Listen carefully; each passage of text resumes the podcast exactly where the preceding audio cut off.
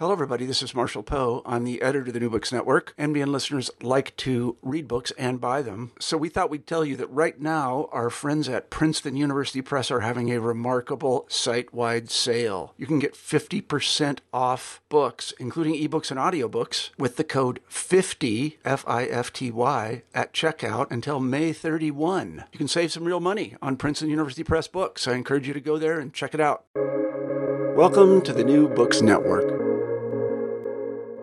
Welcome to New Books in African American Studies, a channel on the New Books Network. I am your host, Adam Xavier McNeil. On today's podcast, I get the esteemed opportunity to interview Fatima Shaik, author of Economy Hall, The Hidden History of a Free Black Brotherhood, published by the Historic New Orleans Collection and distributed by University of Virginia Press in 2021. In this interview, we learn about the story of how two dozen cast off journals, saved from destruction, reveal 100 years of Black activism in New Orleans. Enjoy the conversation, everyone. All righty, and welcome to the podcast. How are you doing today? I'm doing fine. It's nice to be here, Adam. Yes, yes, and, and it's you know it's been a, a, a great honor to bring you on the podcast here. Uh, I've been been out of the game for a couple months, taking care of some some academic stuff. You know, gotta gotta make sure this PhD uh, gets done. Uh, you know, I'm, I'm sure my my advisors listening, like I, I, I hear that. Uh, so so you know, you were really the first uh, person I've interviewed in in a little while now. So uh, I'm, I'm excited to get back in the saddle and and get to going on this interview. And uh, you know, just want to before we begin, got a shout out to Scott Manning as well. You know, the the amazing publicist that you have because he's you know been been really getting at me like, hey man, you gotta you gotta make sure you get this interview with, with Fatima, man. You you got to make sure this book is dope. Uh, editorializing a little bit, I, I don't think uh, Scott put dope in his uh, um, in any of his emails, but uh, you know, just got to give a shout out to him and Abigail over there as well. Um, we'll shout out to them too. Thank you, Scott and Abby. Yes, yes, most definitely. And so, um, to begin, what brought you to this phenomenal project, Economy Hall? Well, my father had found these journals in a dump truck, and there were 24 journals. They were all handwritten in French, and he didn't quite know what they were. So, uh, but he did know a little French. So he brought them home and he thought that he'd get to them at some point. So he put them in the closet. There were about 24 journals. There were very elaborate writing inside of them. Put them in the closet and they sat there for about 50 years. And I was a writer by then and had had a few books out by then, maybe two adult books and a few children's books. And I decided that I needed a new project. So I went to look in the closet to see what was in these books. Uh, when I got there and I looked at them, I saw that by connecting the names to some of the early secondary documents and some primary documents, I saw that these were probably the most influential Black men in the South who had joined in an organization called the Société d'économie, the Economy Society. This is an amazing story, y'all, and y'all just got to make sure y'all go buy this book. You know, uh, the the especially because you know, as as someone who's you know, very much reading um, academic monographs, your book is actually uh, an amazing reprieve where you get history, but you get great writing. Um, and so it, it's actually a, a, question that I'm going further uh, along with in, in my own um, thinking of my work. So I'm going to ask you this. Ultimately, who did you write Economy Hall for? Well, the the reason I wrote the book and the and the people that I wrote the book for were actually the men in the journals. So, you know, I mean, it's it's um, I was trying to have a dialogue with the past in a way. So that they were my first audience. I wanted to do the, the men had written these journals. So so the books themselves were these 24 books and the books were from 1836 to 1935. And these were members of an organization of black men. So the things that they wrote about and the things that they had done made me want people to know them. So I was really writing to to elevate them in a way. Um, and then to your more practical point in terms of writing, I, I had read a lot of history. I've always read a lot of history, even though I've been a journalist and a fiction writer. But I found that a lot of times history history texts were sort of hard to read. His, uh, academic history was, was a little difficult to read. So I thought that I'd um, I'd take these men and I'd show their lives and them in terms of the events that happen in their lives and, and bring history in that way. So in that way, I was writing for a general audience. Mm.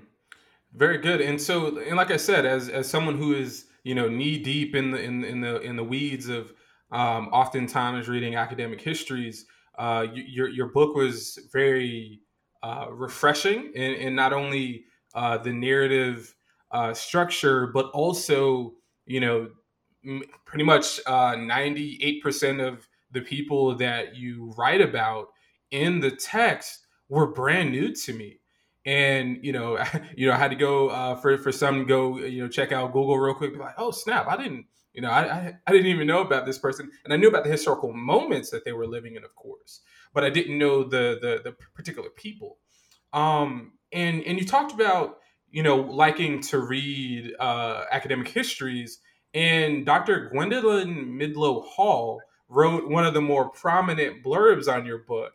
Um, and so, you know, for, for, for those who are not initiated that are listening, effectively, Dr. Uh, Midlo Hall is the one, right? If you're if you're writing about histories of New Orleans, like you gotta cite her, like for sure.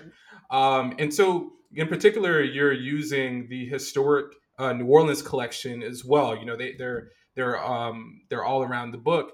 Um, and so, like I said, your structure was really cool. And so you're including a lot of these different narrative flourishes here. But but as the writer i'm, I'm very interested.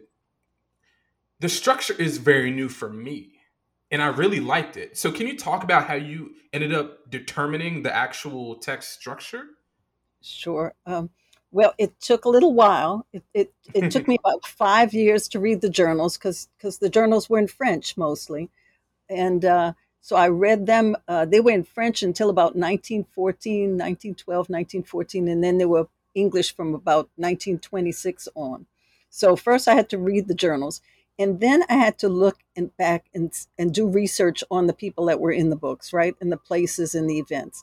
After I had all of that research, you know, put to the side in, in files and notebooks and things, uh, I had to think about the structure, which is what you're talking about. I, I wanted it to read like a like a novel. So novels have, you know, they they follow a beginning, middle, and end. They have a climax and a turning point. When I looked at history, history sort of had that. You know, it already had that in there. There was a, there was a civil war. There was the Reconstruction government. There were there were uh, there was a Plessy versus Ferguson. So it already had a natural arc. So I followed that natural arc. But I did I did think of it when I was writing all of this research. It, it that it wasn't it wasn't so important to me to to talk about the event in a sort of general way that the event let's say something happened in 1861 right okay so in my mind yes it happened but who was sitting there when it happened? Who was participating when they happened? What did they do? Where did they live at that time? So how far was it from them? They probably would have walked to the place. How far would it have been for them to walk to the place? How long would that have taken you know? So those were those were some of the writerly questions that that i had and that um, that i had to answer in, in, terms of the senses i guess. I, I really wanted to know what were they smelling? What were they feeling? What were they eating at that time before they went to the meeting right and and it's so um it's it's so compelling you know the stories like you that you talk about um and and so it makes me also think about um, you know, I, I didn't add this part two, but if if I may, you know, you talked about your process of reading, how it took about five years to uh, read the particular journals, right? Which, by the way, like your story going back to it about you know you just literally just stumbling upon that. That to me is just so. It, it's such a, a, history writer thing, right? For those kinds of right. things happen. Doesn't happen to everybody, of course, but right. it's just really cool to hear. Um, so can you talk, right? You talked about the five years of reading, but can you also speak to your own writing process? Because, you know, you had mentioned this before, you've done other projects, right? So how did, you know, how, how was this writing process for you? Like, what was what was that for us? Because I'm, I'm sure the the read or uh, the readers and that are going to be converted, you know, after listening to this podcast, would really really love to know.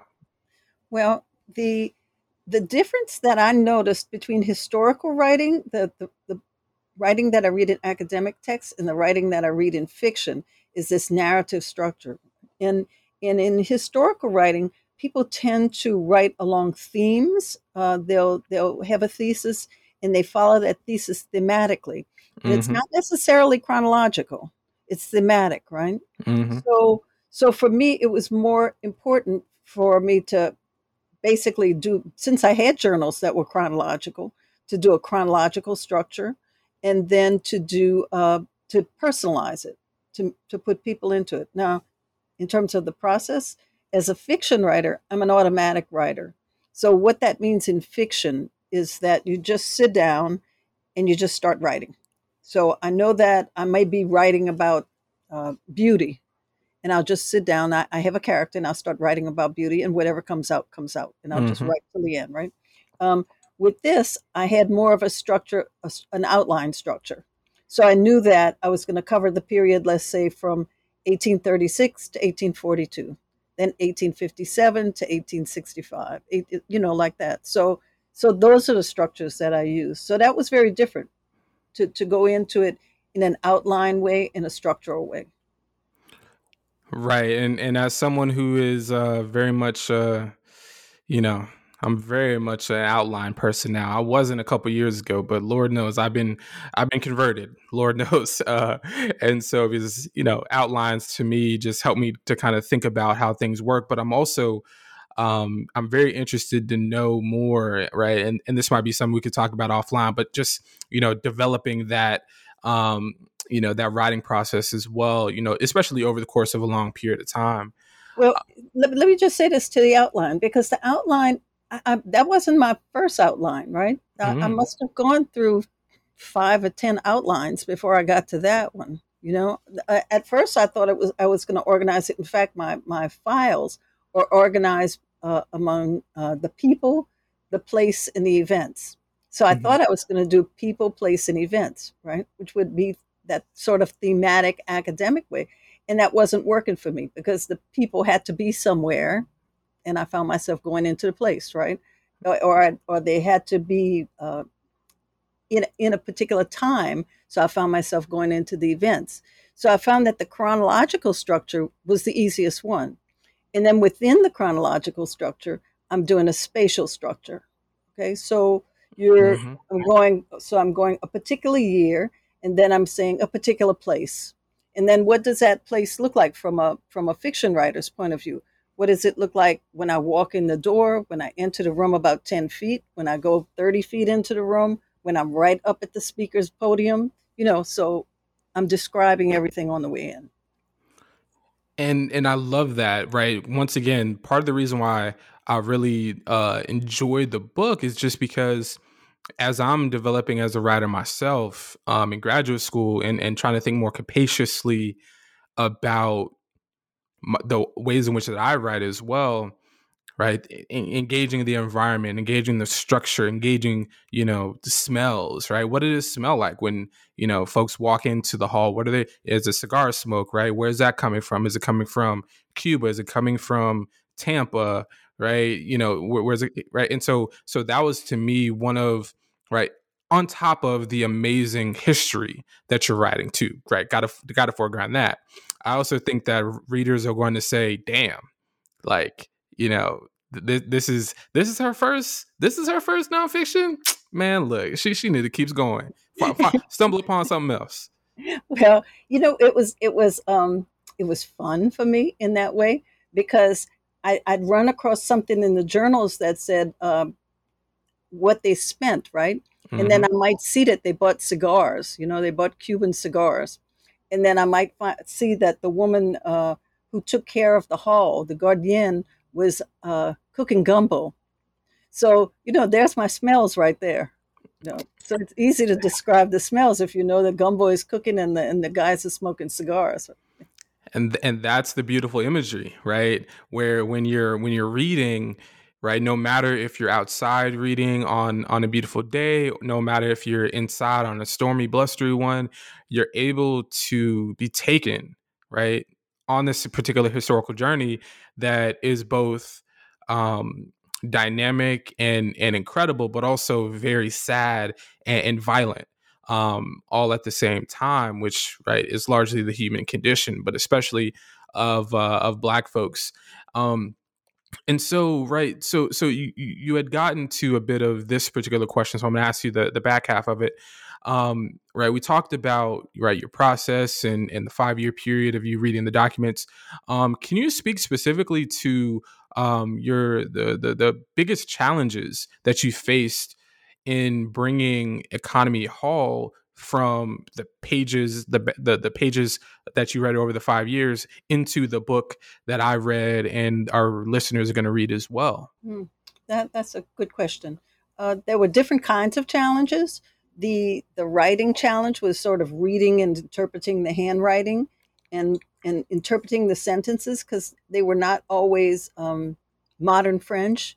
So that so every once in a while I'd get to a place, well, more than every once in a while, fairly frequently, I'd get to a place where I couldn't really understand it completely. So I'd consult uh, one of the priests at the school I was teaching at, at St. Peter's, who spoke 16 languages. So he, he could give me an idea about it.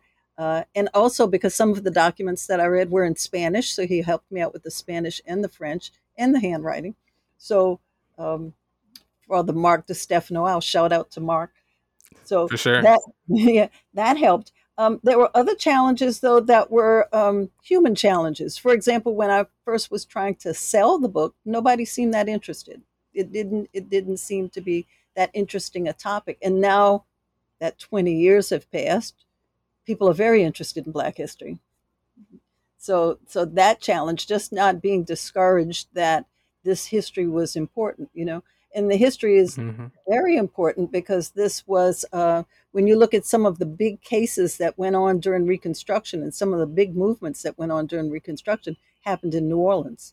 Plessy versus Ferguson happened in New Orleans. Slaughterhouse happened in New Orleans. Um, the uh, early uh, first Louisiana Republican Convention happened in New Orleans. You know, there mm-hmm. were so many things. The massacres that that prompted the uh, U.S. Congress to adopt the uh, Fourteenth Amendment happened in New Orleans. You know, so so I had to show this sort of in the particular and in the national. Hmm. Yeah, and and there's and there's so much, right? And um, Dr. Jessica Marie Johnson, I had her on for her uh, book last year, Wicked Flesh, and you know one of the things that she uh, often says, um, and she said in the interview and says often on Twitter is New Orleans uh, Black New Orleans is is the heart of the world. I believe is the the refrain. Sorry, Dr. Johnson, if I butchered that just slightly. Um, and so, to me, your book, right, I think is a great um, accompany. Um, you know, uh, both of y'all are accompanying each other on the on this road of uh, Black New Orleans being the center of the world, um, because the convergences, right. Um, maybe so- the convergences. There were there were a lot of things going on in New Orleans. It was one of the the biggest slave ports in the United States, if not the biggest slave port. So that was that was important. Also, they had a free black population that was 45% of the black population. And that compares to about 14% of the black population nationwide by the beginning. So in, in the 1830s and the 1840s, almost half of the black people there were free people of color. So so that kind of strength kind of gave them and uh, gave them the opportunity to have literacy and gave them the opportunity to get a head start on uh, Reconstruction. Indeed, indeed, and um, you know, I, and I think that uh, New Orleans and and it, and it, draws out really well in your text is, um, you know, not only the convergences but also the the complexity, right? Because you're you're talking about, um, you know, some of the characters, right, are you know obviously um, people of African descent um, and, and who see themselves as black, but are also engaged in the economy of slavery, right? As enslavers too. And so I think you know maybe for the the reader who um, doesn't really know New Orleans' history, this is coming like, hold on, uh, are you sure this ain't fiction? Like, is this real? Like, did that really happen? It's like, yeah.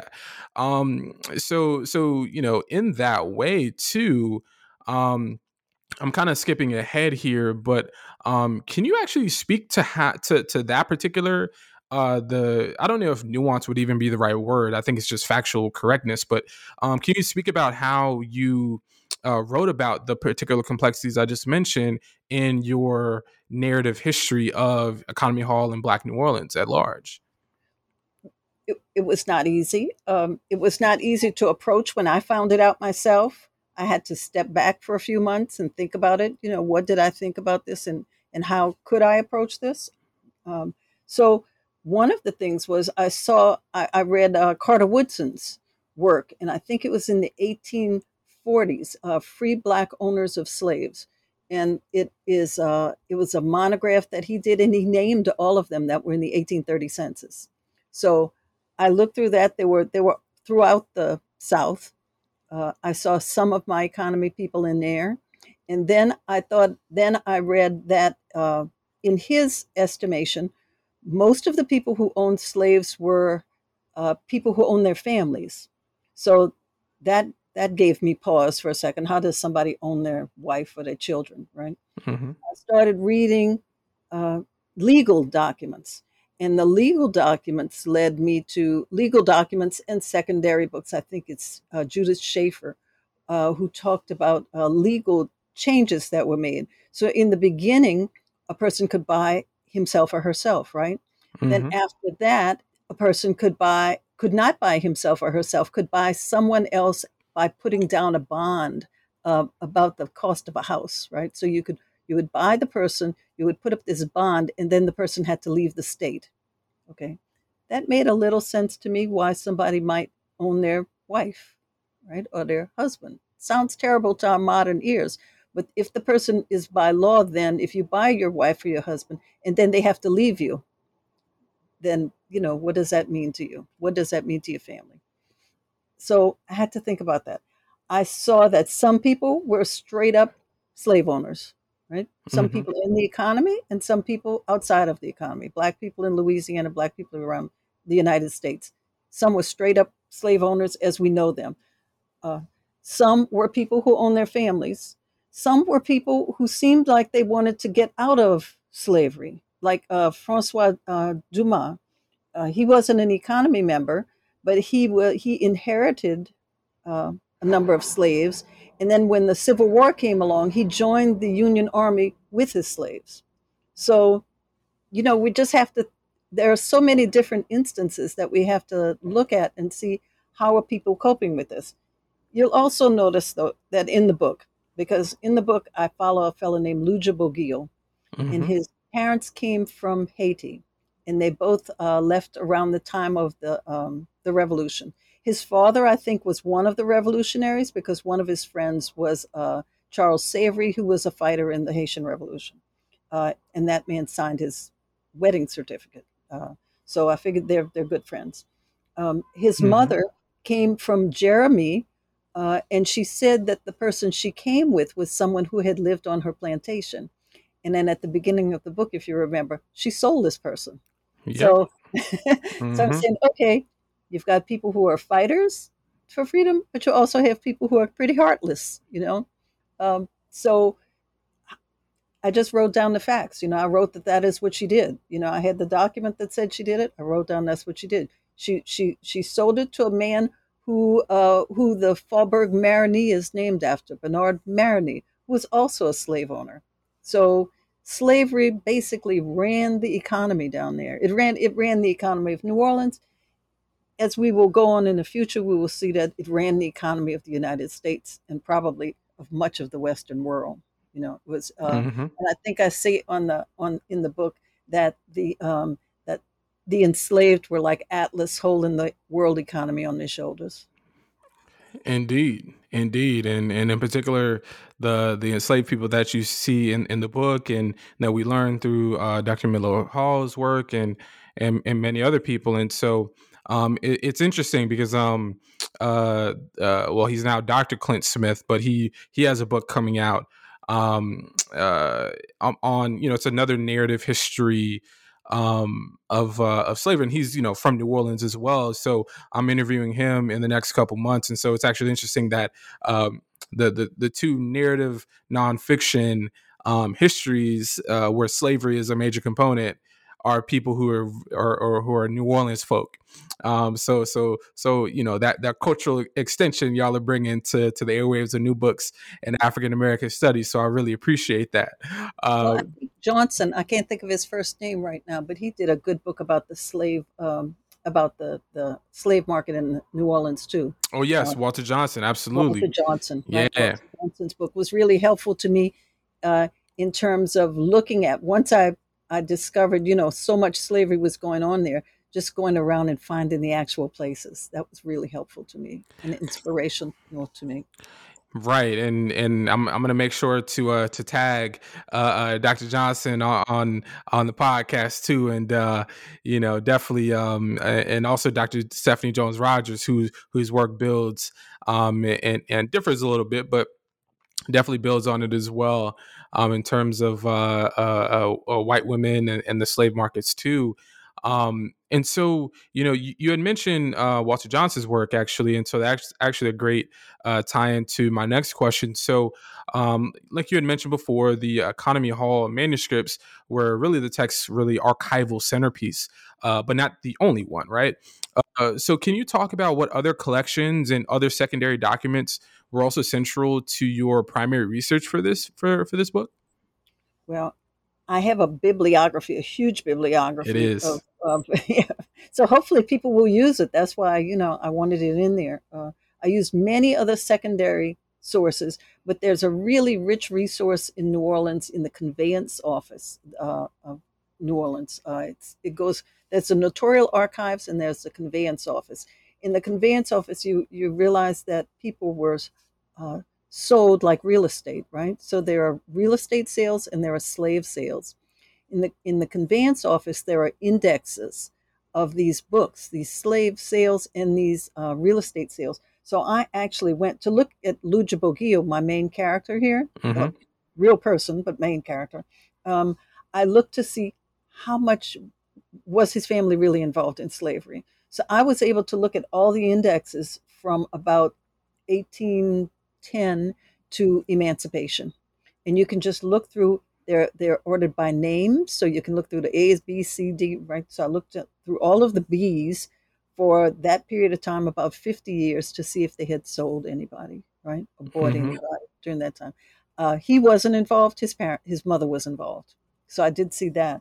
But but the conveyance office books are fabulous because not only do they tell you um, the name of the uh, enslaver, they will also mention the name of the enslaved person often. Uh, they will tell you the prices and maybe some descriptions, and it uh, it's really rich. It's a really rich resource. I use the Notarial Archives quite a bit, and I encourage anybody to use it. Uh, I, I, hope they don't have a flood of people, but in in a way, I do hope mm-hmm. they have a flood of people. I hope a lot of people use it. Um, I used that. I used other books. Um, but um, census records, you know, to find out who's related to who. Uh, in a way, I found out that there was a Crocker who was related to some enslaved uh, young men who he tried to, who he tried to free, his nephews. Uh, that was that was one. Um, what else did I use? All sorts of secondary things. I mean, really. And then I and then I walked around. You know, I mean, and I'm from New Orleans, so when I would locate a building or, or a spot that something might have happened, I actually went to the location and walked around to see how far would it be to walk from one place to another.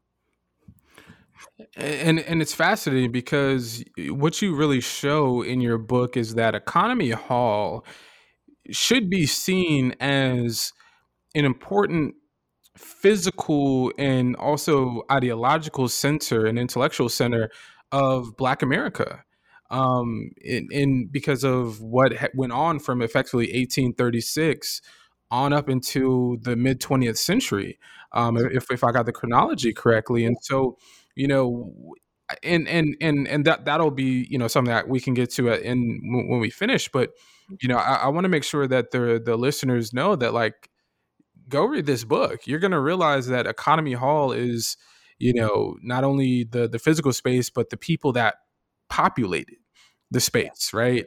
And is an incubator space. They were in 1836. Just think about this. In 1836, it was against the law for the enslaved to read. And in 1836, the, the Economy Society had a library inside their building. So they had a library with atlases and law books, and uh, and they were going back and forth from Europe to Haiti to Mexico during these years, from 1836 to 1857. It was actually against the law for a free person to go outside of Louisiana and come back in, but I saw people going in and out of in and out of the state all of the time. And in fact, one year that um, one of the brothers, they used to call each other brothers, uh, one of the brothers went to Mexico and came back. Everybody stood up and applauded. Mm-hmm. So, so I'm guessing that he kind of snuck in, you know. Yeah, yeah, no, and you know, and and you see that, you know, um, you know, and I'm from Florida, so you know, the Gulf Coast and the Gulf of Mexico means uh, a lot, right? Um, good and bad, and so you know, you see some of the members go to Mexico, Veracruz, right, which has its own, uh, you know, literally almost 500 years worth of um, worth of African uh, and Afro Mexican history, and so it's just really interesting and really cool to see the ways in which um, geography and and the black world, right, the the the the black world of the Gulf Coast plays a uh, central role in uh, the economy, uh, the economy society, and also uh, the physical location of Economy Hall.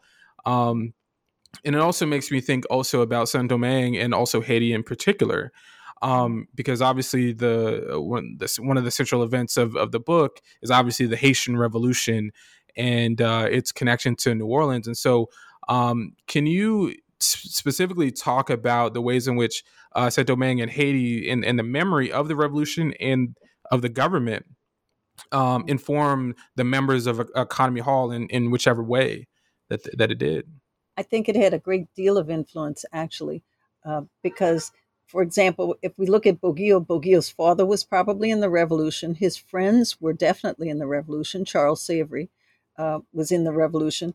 Uh, some of the other members you'll see then join the Battle of New Orleans.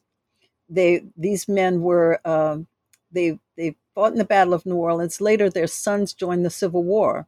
What you saw, and and let me just backtrack a little bit. When these men came from the Haitian Revolution and were in New Orleans, the government was really afraid that they were going to um, join with the enslaved and revolt and take over New Orleans. So there was a real fear there. So they sort of kept everything kind of low key, right? Um, they they stayed in the in the community, but one of the people that they brought into they brought a painting into the into the meeting one night, and they had a big ceremony for bringing in this painting that one of their friends had gotten this portrait painted, and it was a portrait of Alexander Pétion, who was the uh, first president of the Haitian Republic.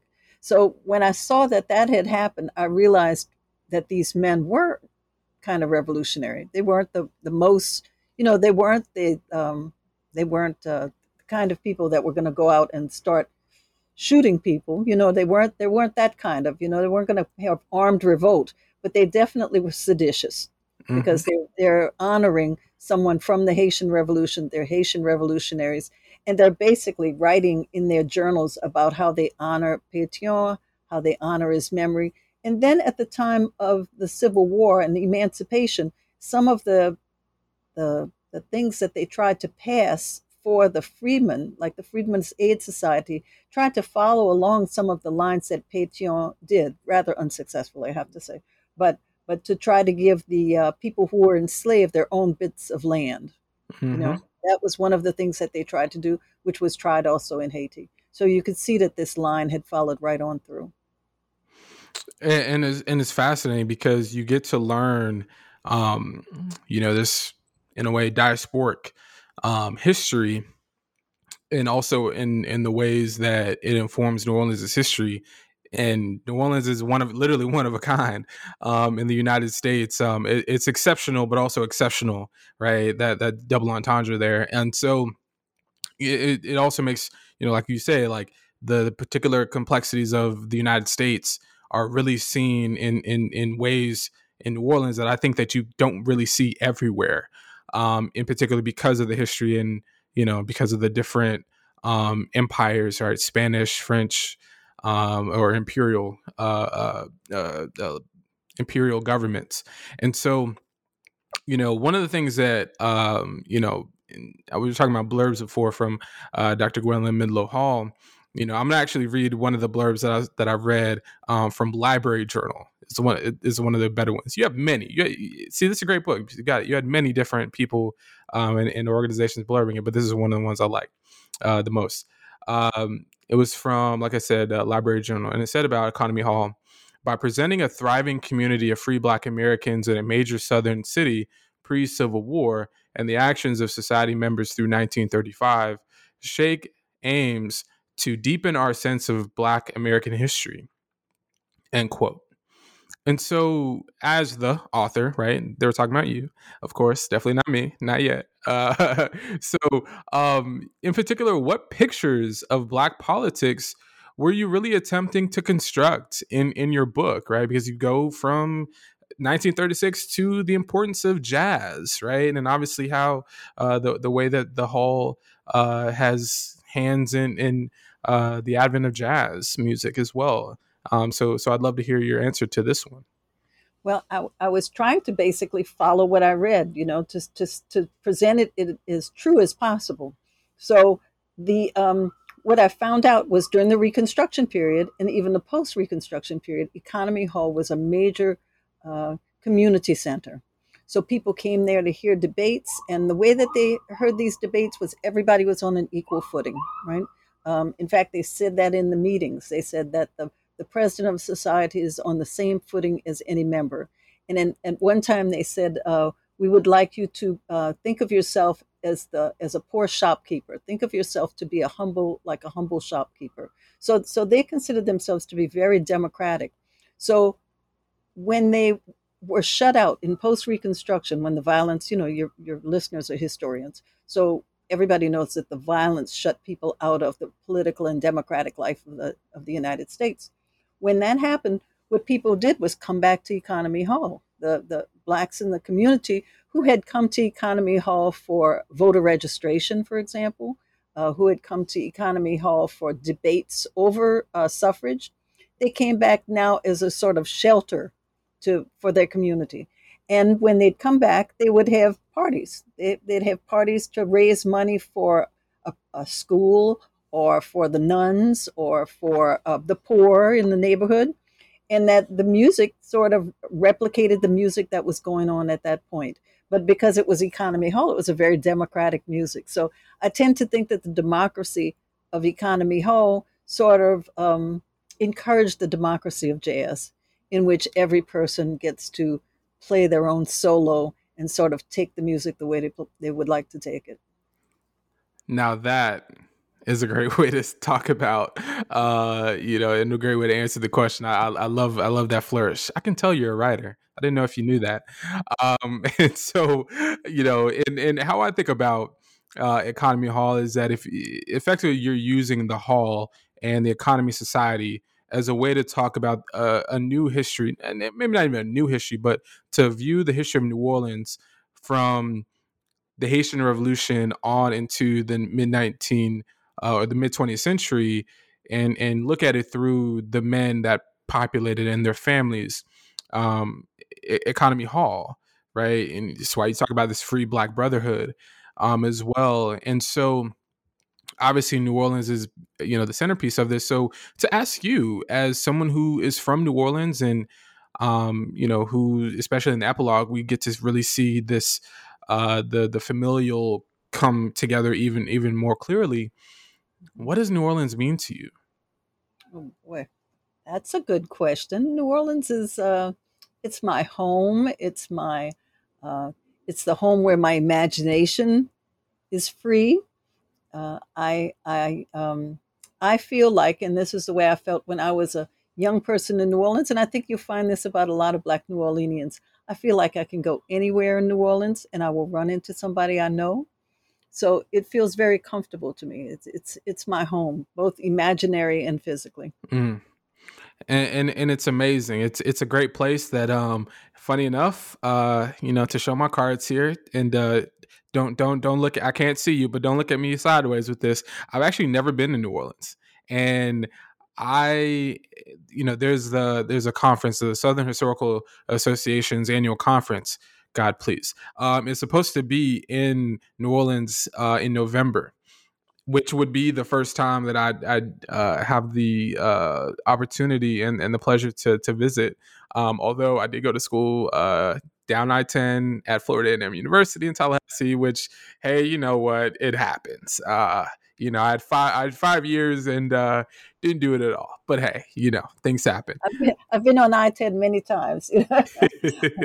Listen, so so when you and the other historians go to New Orleans, you have to get out of the French Quarter. Mm-hmm. Or when you are in the French Quarter, you have to notice what you're looking at. You know, when, when you're looking at these buildings, look at the buildings right behind them, which are the slave quarters in many of these places. So you'll see the buildings, and then you'll see like a half of, uh, like a kitchen house and a and a little house right above it, and those are usually where the enslaved people live. So so you have to notice these kinds of things when you go down there too, and then go into the Faubourg Marigny which is where a lot of the, the people that I'm writing about lived, the Faubourg Marigny and the Treme.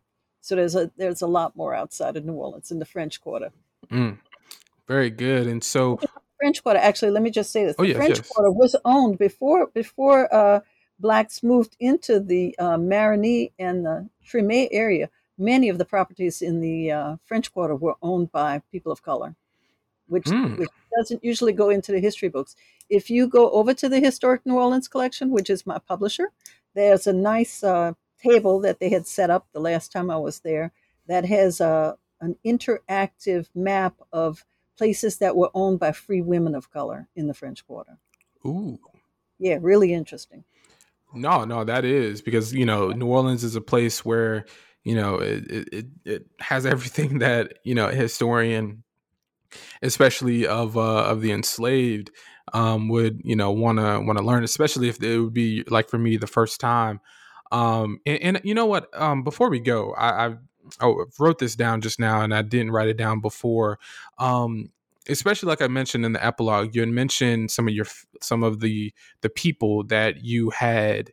Um, uh, uh, I, I, believe it would be uh, oral history interviews and such like that. So, can you actually, before we go, can you discuss also the role of oral histories in your text too um, especially when you talk about the memory of the of economy hall and also its last uh, living members as well sure um, let let me um, I'll start off with the oral history. Okay. Uh, the oral history because I because I grew up in one of these historic areas, which are now called historic areas, but they're basically uh, black neighborhoods, uh, and uh, people were always talking about the history, you know. Um, for one reason, because a lot of their families had gone with the uh, diaspora, had gone north, right?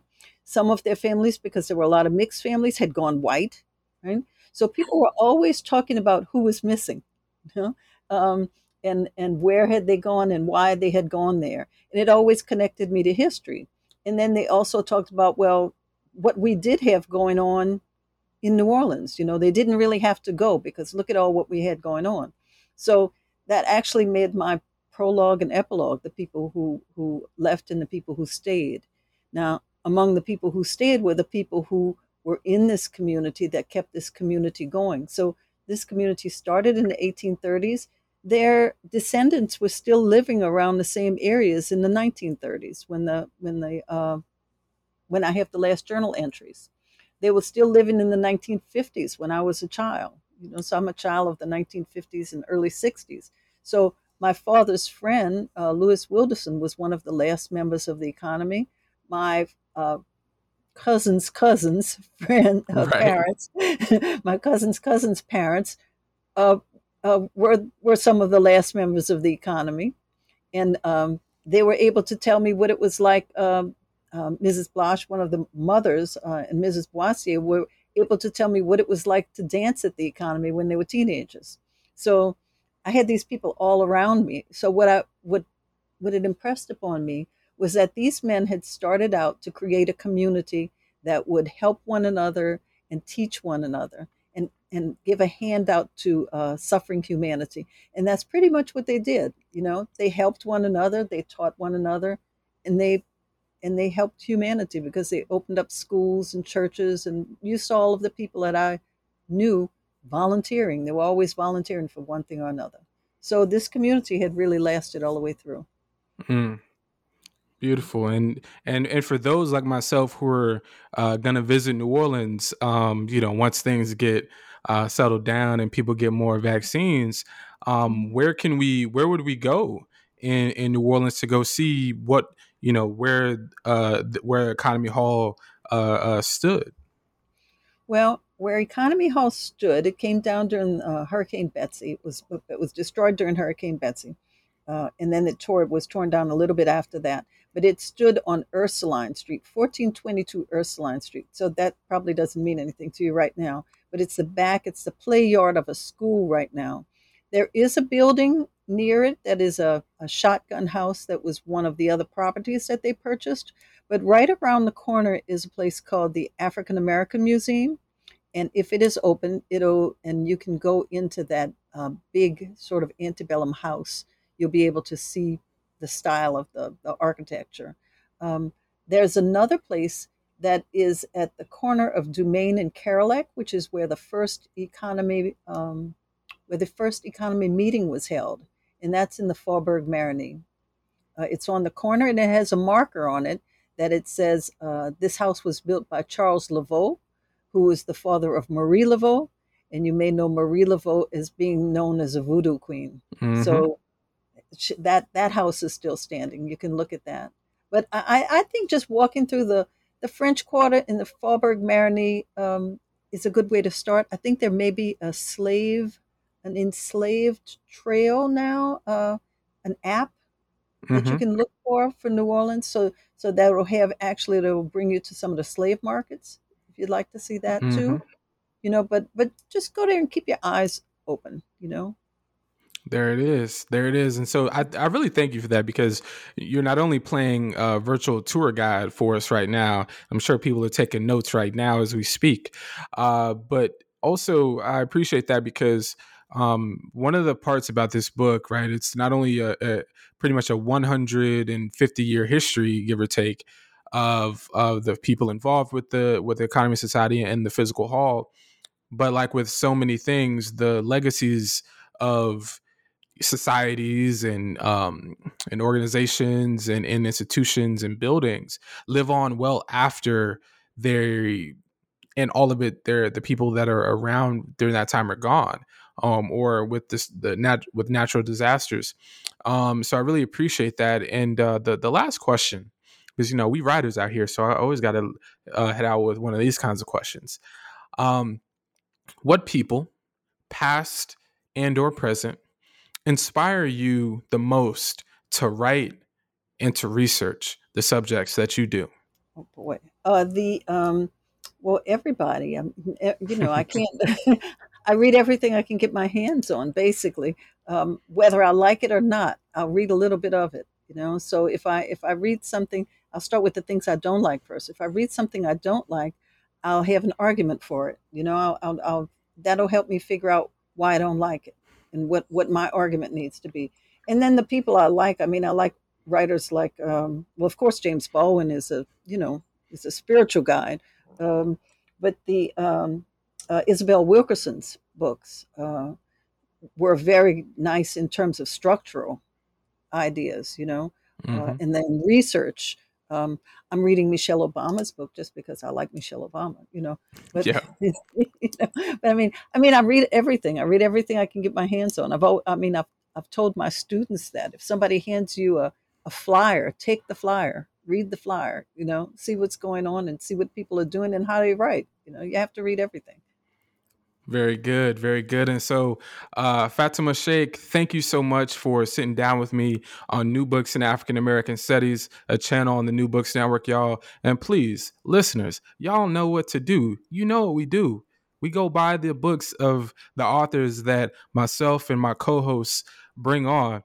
And so, for today, once again, we had the amazing opportunity to chat with Fatima Shaik the author of Economy Hall The Hidden History of a Free Black Brotherhood. And so, until next time, y'all, make sure to go out and support our authors. And y'all know this is Adam Xavier McNeil, host of New Books in African American Studies, a channel on the New Books Network. Over and out.